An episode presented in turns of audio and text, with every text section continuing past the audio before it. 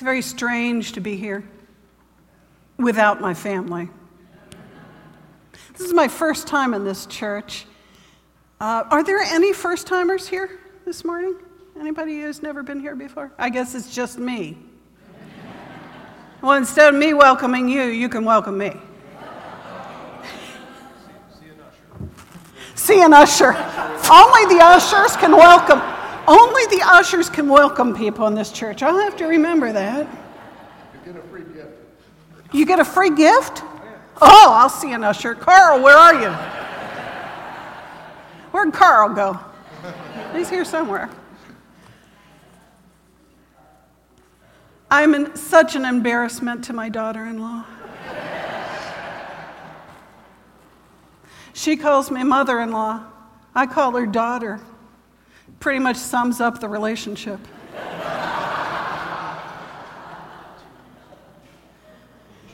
I have known Heidi since she was 12 years old. I knew her before my son did. See me later if you want more information.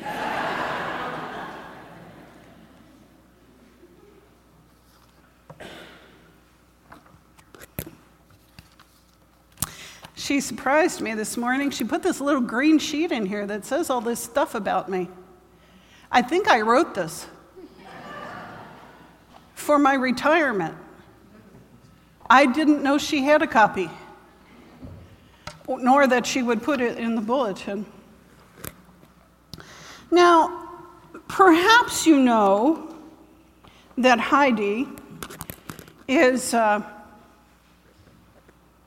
the daughter in law of two pastors, my husband and me. Anybody know that? Yes, that makes three. My father in law is a pastor.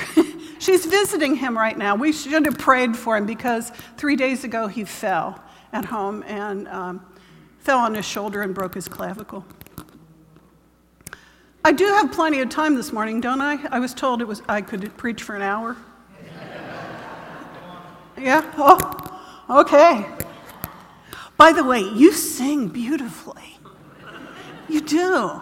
You do. Malik, he sings. and you play so well. You rock. Yeah. You're so fortunate to have him. Everybody should sit up here to hear this gentleman sing. Seriously. Well, not only are there four living Reverend Welches, that's why my name tag says Peg. If you call me Reverend Welch, it would be very confusing, right? But Heidi is the fifth generation in our family. I'll tell you a little bit more about that later. Because the surprising thing is that it's on the Indian side of the family, not the American side. Strange, huh? My husband's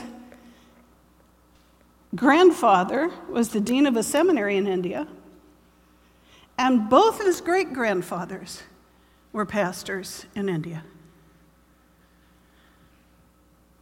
Now, in our family, we use a lot of Hindi. I'm starting to teach the grandkids some.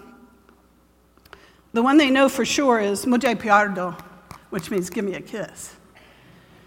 It's the only way I can get them to kiss me is to say it in Hindi. Anybody know Corey Welch?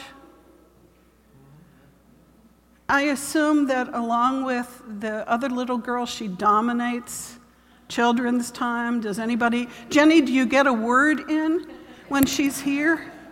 And then there's Joseph, right? He's a miniature Russ. That's, if, you want, if you know my son Rasul, that's what he looked like a whole lot of years ago. The phrase I've just started teaching them is ajao. Very simple two word phrase, right? It sort of means let's go. Literally, it means come, go. So, sort of, come, let's go. There are a lot of phrases in Hindi that are opposites together. It seems to make it more powerful when there are opposites together. So, Ada, come, let's go. But we're not going to go back to 1870 when my husband's great grandfathers were pastors. We're going back 2,000 years, soon after Jesus' death, when he first gave what is called the Great Commission go into all the world. Ado, come, let's go. There's a story told that the disciples really wanted to fulfill the Great Commission, to go into all the world. Now, this is a story, it's not found in the Bible, but there is often great truth in stories, especially stories that are based in truth, as this one is. And the story told is that the disciples didn't know who should go where, so they decided to cast lots to figure out who was going where. And the lot fell to Thomas to go to India. And we actually know that he did that. There's a Mar Thoma church in South India that was started 2,000 years ago.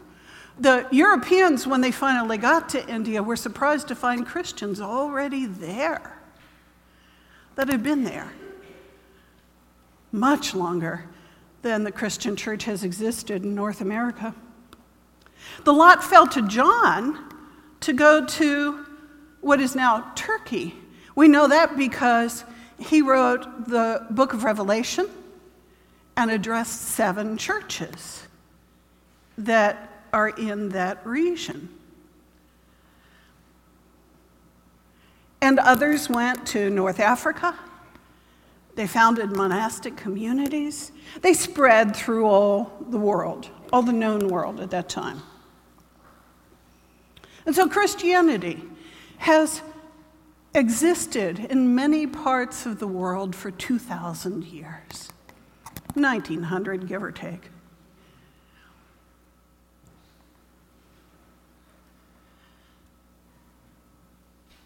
But for a millennium, we didn't really know about the spread of Christianity. Not until the printing press, not until some communications started, especially telegraphs, and not until there were international wars.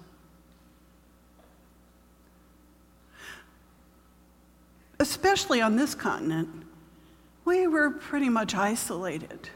Oh, people migrated here from Europe, from Asia, from South America. But they lived in their own small cultures often, and we weren't very much aware of world culture.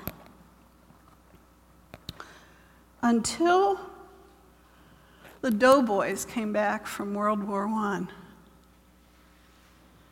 You know, there was that song, How You Gonna Keep Them Down on the Farm After They've Seen Paris?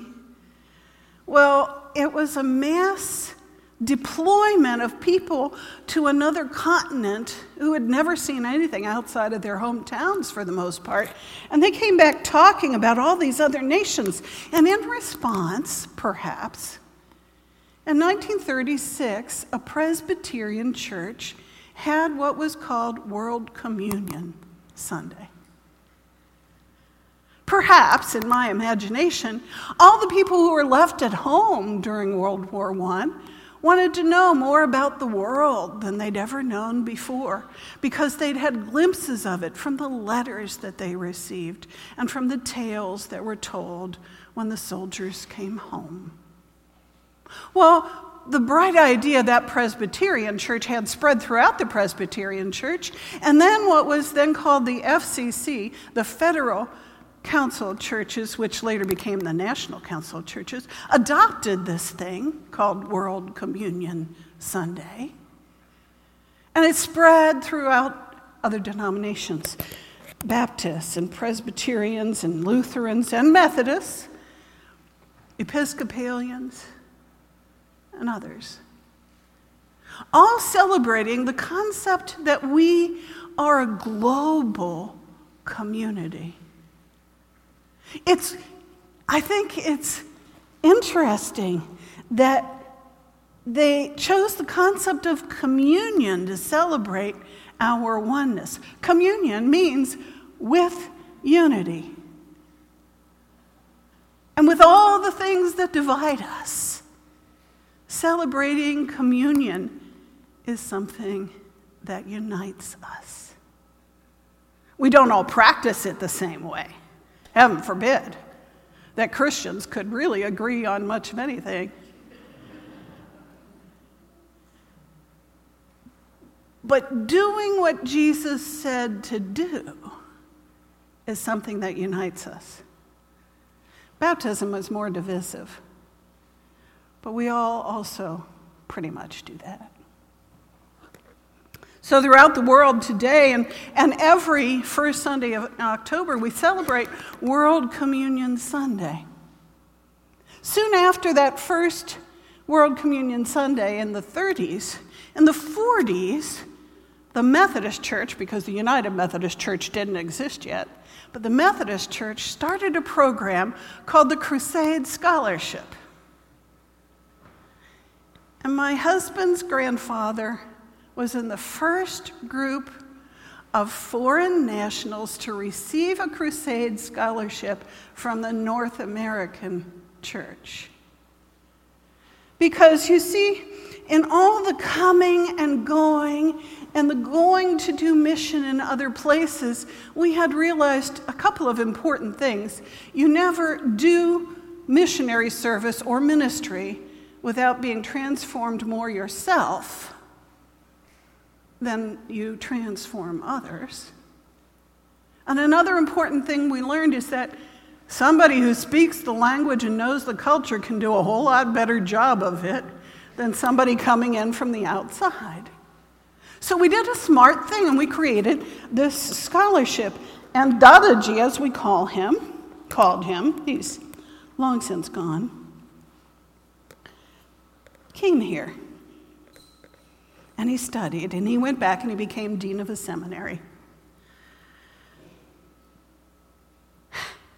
Many, many years later, I guess 40 years later, his grandson, my husband, received that same scholarship to go to seminary. And still today, we are providing crusade scholarships as well as other kinds of ethnic scholarships. And today, there's an envelope in your bulletin for that particular scholarship that we provide. It's changed a little bit. World Communion Sunday has changed a little bit from its onset.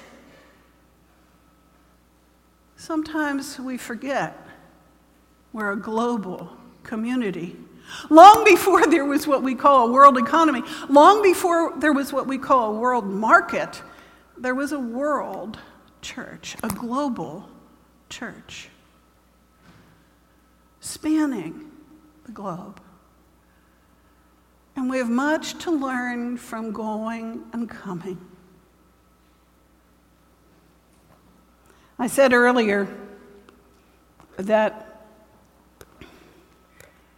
there's a lot that divides us regarding communion, and there is.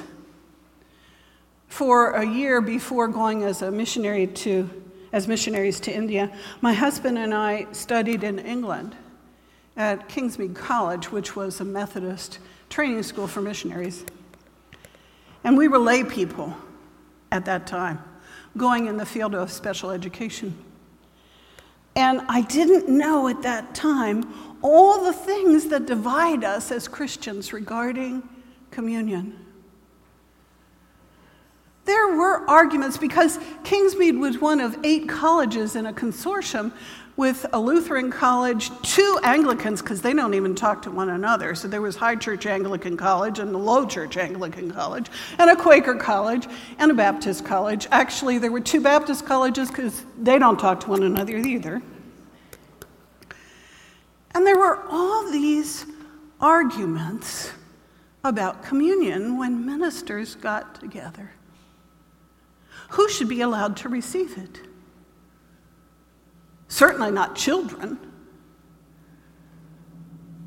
Perhaps not members of your own denomination. Maybe Maybe in some places, you don't even let people who aren't members of your congregation take communion. And should you take it sitting, standing, or kneeling? And should it be grape juice or wine or both? And do you get a little bit of bread or a whole big chunk? Or should it be one of those flat wafers? I had a professor, in seminary who said the only thing you can say about grape juice and a flat rice wafer is this is not wine and this is not bread. I learned there were a lot of things dividing us. And then there were the Roman Catholics whose theology of communion was different than the Methodist theology of communion. And in the midst of all of that, we were there for a year, and we had a young son. He was two when we got there, three by the time New Year's rolled around, and we were at the principal's house for a New Year's Eve party. Now, our son had been in chapel every weekday and in worship on Sundays with us. So, six days a week he was in church. Who here resents their parents making them go to church once a week? Okay, so he'd learned a lot. And he was the only kid at this party. We were the only lay people, it was all clergy. Those people are serious. And all of a sudden, the room got quiet. What does a mother do when the room gets quiet? She looks for her kid, right? He was under the coffee table with a bowl of goldfish crackers. Okay, so I, I it, it, was, it was okay. He wasn't hurting anybody. He wasn't going to get too sick, even if he ate all the goldfish crackers. It was all right. And then things went back to normal. And then the room got silent again. And I looked around. Could I have a visual aid, please? And little Rasul, anybody met my son? He was three. And he was standing there with his favorite person in the world, the Right Reverend Archbishop Patrick Kalilombe, Roman Catholic Bishop of Malawi. And Russ loved Patrick because Patrick had a wide smile that would light up the world and he told great stories. So, this African bishop was standing there with our son. And Russ said to him, Patrick, do this. Well, no, Patrick didn't do it. he looked down at him and he said, What? And Russ piped up again. Patrick, do this. And he still didn't do it. Well, Russ, Russell still had the bowl of goldfish crackers. So he set it down. And he said, Patrick, do this and leave them there. So Patrick did. And Rasul took the bowl of goldfish crackers and he said, Body of Christ for you.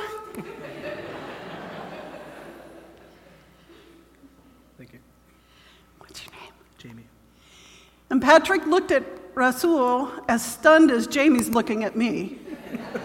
Thank you very much. And the room was silent. The whole room was waiting to see if a Roman Catholic archbishop would take goldfish cracker communion from a three year old.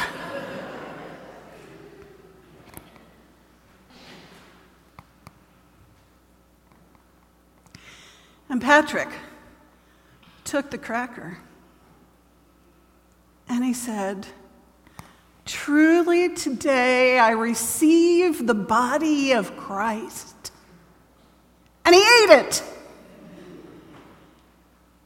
And Rasul went around the room and gave goldfish cracker communion to every Lutheran and Baptist and Presbyterian and Quaker and Methodist in the room, and every single one of them ate it. The Great Commission has something in common with communion. That word come, with. The Great Commission says that we are with God in mission. Commission. Co mission. We don't go on mission without God with us, or if we do, we fail.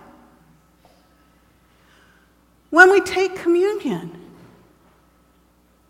it brings us into unity in Christ, despite our differences, not because of them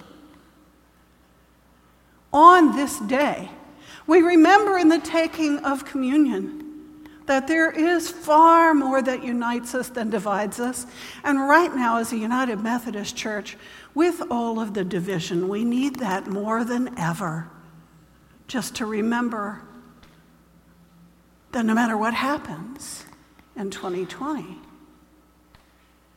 we are one body throughout the world with Christians of all flavors, all varieties, all skin tones, all persuasions, all languages. One body in Christ.